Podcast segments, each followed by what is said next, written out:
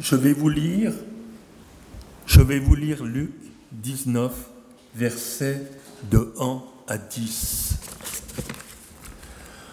Entré dans Jéricho, Jésus traversait la ville. Survint un homme appelé Zacchée. C'était un chef des collecteurs d'impôts et il était riche. Il cherchait à voir qui était Jésus et il ne pouvait y parvenir à cause de la foule parce qu'il était de petite taille. Courut en avant et monta sur un sycomore afin de voir Jésus qui allait passer par là. Quand Jésus arriva à cet endroit, levant les yeux, il lui dit, Zacchée, descends vite, il me faut aujourd'hui demeurer dans ta maison. Vite Zacchée descendit et l'accueillit tout joyeux. Voyant cela, tous murmuraient, ils disaient, c'est chez un pêcheur qu'il est allé loger. Mais Zacchée, s'avançant, dit au Seigneur, Eh bien, Seigneur, je fais don aux pauvres de la moitié de mes biens, et si j'ai fait tort à quelqu'un, je lui rends le quadruple. Alors Jésus dit à son propos, Aujourd'hui le salut est venu pour cette maison, car lui aussi est un fils d'Abraham. En effet, le Fils de l'homme est venu chercher et sauver ce qui était perdu. Et nous nous levons pour chanter au cantique 212.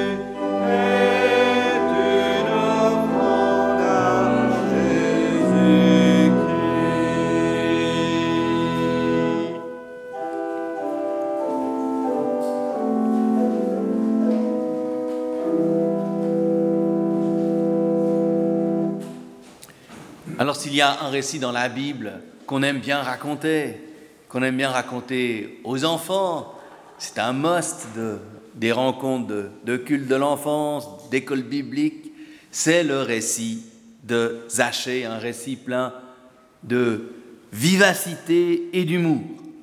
Cela dit, ce n'est pas le plus facile pour le prédicateur, pas tant en raison de la complexité de l'exégèse, mais parce que dire Jésus chez Zachée, c'est presque aussi difficile que dire les chemises de l'archiduchesse. Hein, essayez Jésus chez Zachée, c'est pas très simple. Je me souviens qu'une fois j'avais un culte radio sur ce texte-là et j'étais très peureux de fourcher avec ma langue. Passons ce détail.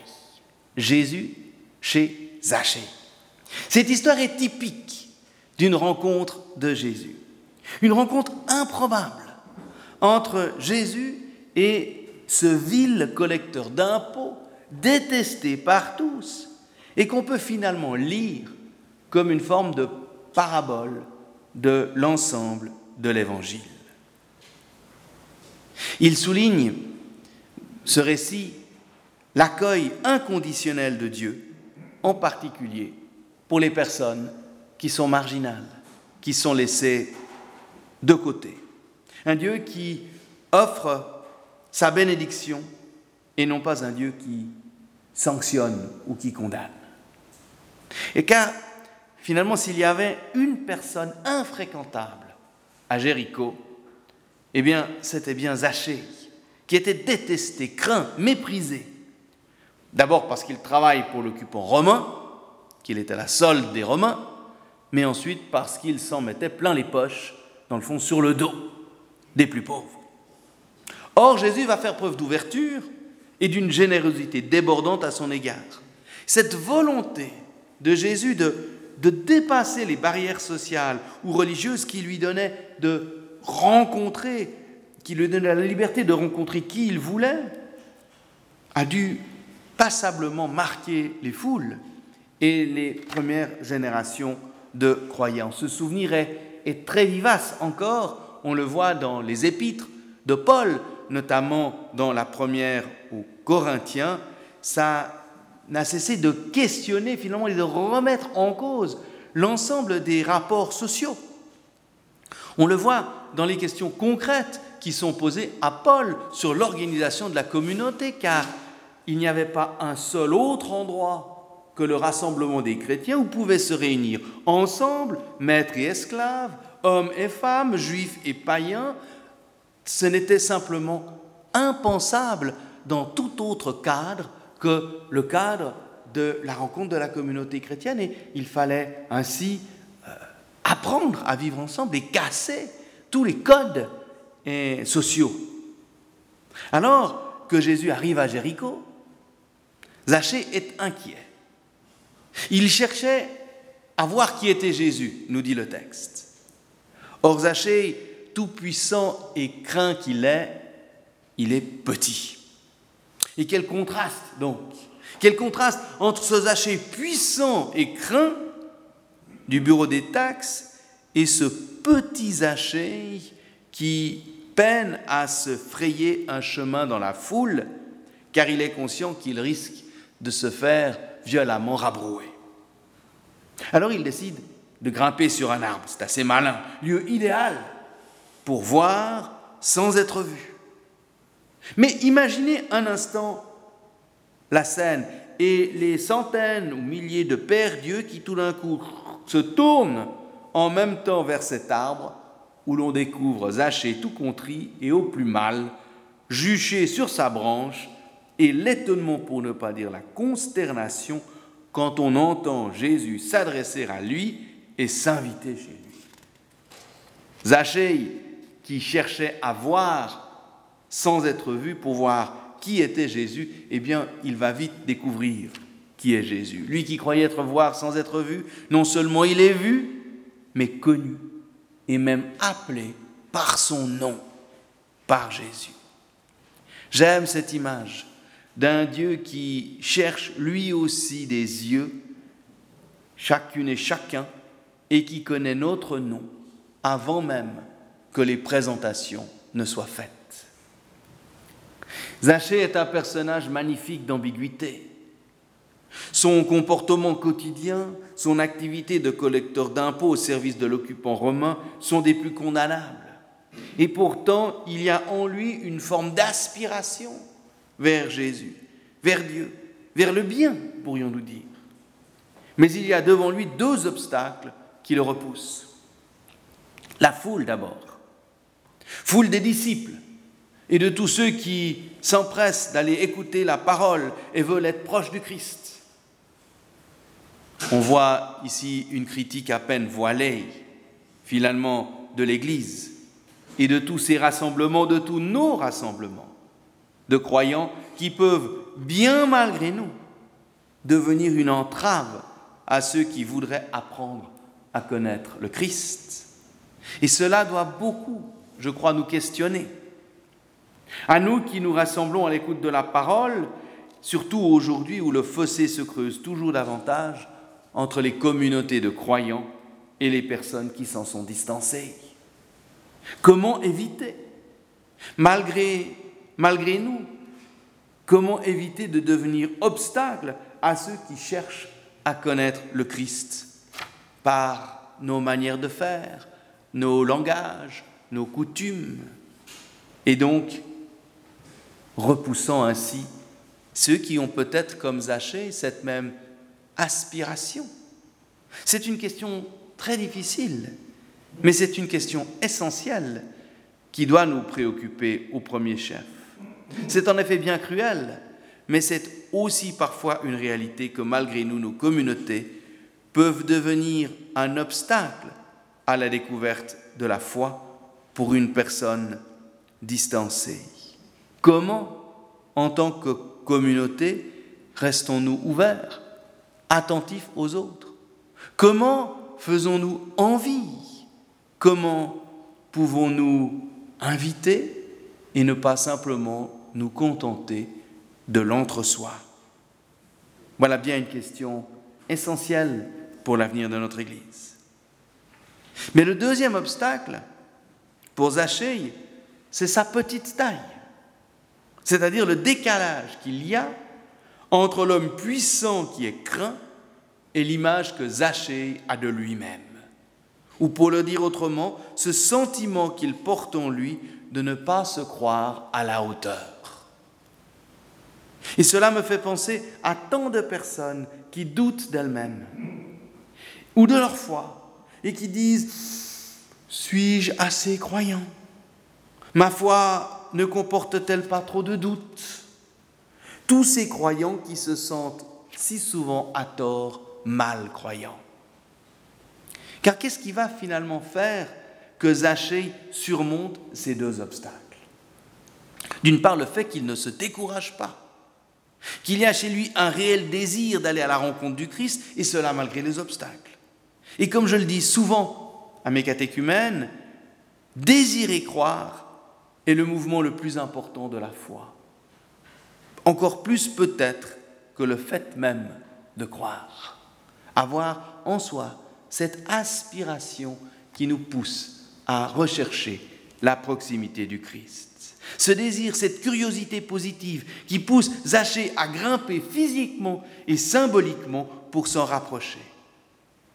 Mais il va devoir, Zachée, apprendre aussi à redescendre. Et ce mouvement est peut-être encore plus difficile que celui de grimper. C'est l'essence même de l'incarnation. C'est dans sa maison, au ras du sol, dans notre condition, que le Seigneur nous attend et non pas juché sur je ne sais quel arbre ou hauteur spirituelle. Voici, dit le Seigneur en Apocalypse 3.20, je me tiens à la porte et je frappe. Si quelqu'un entend ma voix et m'ouvre la porte, j'entrerai chez lui et je prendrai la scène avec lui et lui avec moi. J'aime beaucoup ce verset, car il y a dans ce verset ce rappel finalement de ce double mouvement de la foi. La venue du Seigneur qui se fait proche de nous, mais aussi ce pas, ce petit pas que nous devons être prêts à faire dans sa direction l'accueil que le Christ nous réserve, mais aussi cette capacité qu'il a de nous rendre à notre tour accueillants, de faire en sorte que, que nous nous levions pour aller ouvrir la porte. Et cette alternance que l'on voit si souvent dans l'Évangile à propos de Jésus qui tantôt accueille et parfois est accueilli, souligne un aspect fondamental de la foi que l'on retrouve particulièrement dans la célébration de la scène, où nous sommes tout à la fois les invités du Seigneur et en même temps nous demeurons libres de lui laisser une place ou pas dans notre vie. Comme il l'a fait pour Zachée. C'est son amour inconditionnel qui nous donne le courage et la joie de l'accueillir à notre tour en retour. C'est très précisément ce que nous faisons quand nous l'invitons dans la prière, quand nous méditons la parole ou célébrons la scène. Nous invoquons l'Esprit comme nous l'avons fait tout à l'heure, en lui demandant sa présence. Et nous pouvons le faire parce que lui, le premier, nous a appelés. Et aujourd'hui, comme hier, les disciples du Christ, le peuple des croyants, ce ne sont pas d'abord ceux qui accomplissent fidèlement des rituels ou ont une pratique religieuse, mais bel et bien ceux et celles qui répondent à l'invitation du Seigneur de le laisser entrer dans leur vie. C'est bien cela, être croyant, répondre à l'appel du Seigneur, lui laisser une place, même toute petite, dans son cœur, dans sa vie. C'est à nous que le Seigneur adresse ce matin cet appel. Descends, il me faut aujourd'hui demeurer dans ta maison. Suis-je prêt à l'accueillir?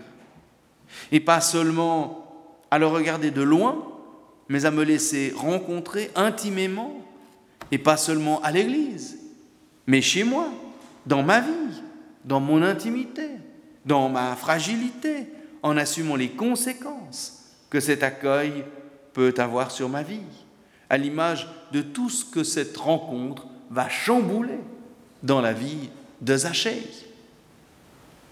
Et il faut bien remarquer, c'est le Seigneur, c'est que le Seigneur continue de se comporter de la même manière après sa mort et sa résurrection, comme il le fit durant son ministère. On le voit comme euh, il est à la fois accueilli et accueille les disciples une fois ressuscités, que ce soit dans la chambre haute, au bord du lac. C'est le message même de la résurrection. Quand les disciples sont réunis dans la chambre haute au matin de Pâques, le Seigneur les interpelle en leur demandant à manger, exactement comme il le fit avec Zachée. À l'image des disciples qui, au matin de Pâques, pour apprendre à vivre une nouvelle relation avec le Christ, doivent commencer par partager le repas avec lui, eh bien nous aussi, nous pouvons enraciner notre foi dans ce double mouvement d'être invités et d'inviter le Seigneur à nous rencontrer. Autrement dit, reconnaître combien le Seigneur se fait proche, mais en reconnaissant en même temps qu'il attend de nous que nous, que nous le laissions entrer. J'aime beaucoup ce verset, je me tiens à la porte et je frappe. Le Seigneur fait tout le chemin. Mais en même temps, si nous restons dans le canapé et que nous n'allons pas lui ouvrir la porte, la rencontre n'aura pas lieu. Il faut aussi que nous fassions ce petit bout de chemin. Et l'histoire de Zachée ne s'arrête pas quand Zachée accepte d'accueillir Jésus sous son toit. Car en accueillant le Christ, Zachée est profondément transformé et devient à son tour un être capable d'accueil et d'attention à l'égard de l'autre. Car accueillir le Christ dans sa vie implique que je reconnaisse que l'autre, mon voisin, est tout autant désiré par le Seigneur que je le suis. Mais comme les disciples, nous sommes fragiles, pécheurs, inconstants. Nous sommes aussi ceux qui sont capables de l'abandonner, de le trahir comme les disciples l'ont fait au soir de la Passion. Notre accueil n'est jamais à la hauteur de celui que le Seigneur nous offre. Et c'est pourquoi il nous faut sans cesse quémander, comme nous l'avons fait encore ce matin, son pardon, son esprit, sa miséricorde, comme la nourriture dont nous avons besoin pour éviter de nous laisser enfermer dans l'illusion que nous avons trop souvent de croire que nous pouvons nous satisfaire de nous-mêmes. L'invitation du Seigneur de faire de notre cœur sa demeure n'est pas d'abord offerte à ceux qui se croient arrivés, mais précisément à celles et ceux qui sont en quête, comme Zachée, qui sont en chemin, en questionnement, et cherchent à connaître le Seigneur et sont même prêts à grimper aux arbres, c'est-à-dire à ne pas simplement attendre que le Seigneur vienne les surprendre dans leur passivité, mais qui sont, faits, qui sont en fait prêts à prendre des risques, à faire ce petit pas vers lui et sont surtout prêts à redescendre de leur hauteur spirituelle pour venir leur ouvrir la porte de leur demeure au ras des pâquerettes dans notre réalité quotidienne. Oui, il faut laisser Dieu entrer dans notre vie, mais nous aussi, nous connaissons bien des obstacles entre Dieu et nous, qu'ils soient extérieurs, comme la foule, ou intérieurs, comme ce sentiment de petitesse, de ne pas être à la hauteur, comme Zachée, ou encore peut-être notre mode de vie, les divertissements abrutissants, le stress au travail, les coups durs, le regard des autres, ou que sais-je, tant d'obstacles qui peuvent nous éloigner de Dieu. Comme Zachée, alors, sachons être persévérants et curieux. Peut-être deux qualités du croyant, persévérant et curieux. C'est cette attitude volontaire qui a permis à Zachée de faire cette rencontre qui bouleversa sa vie.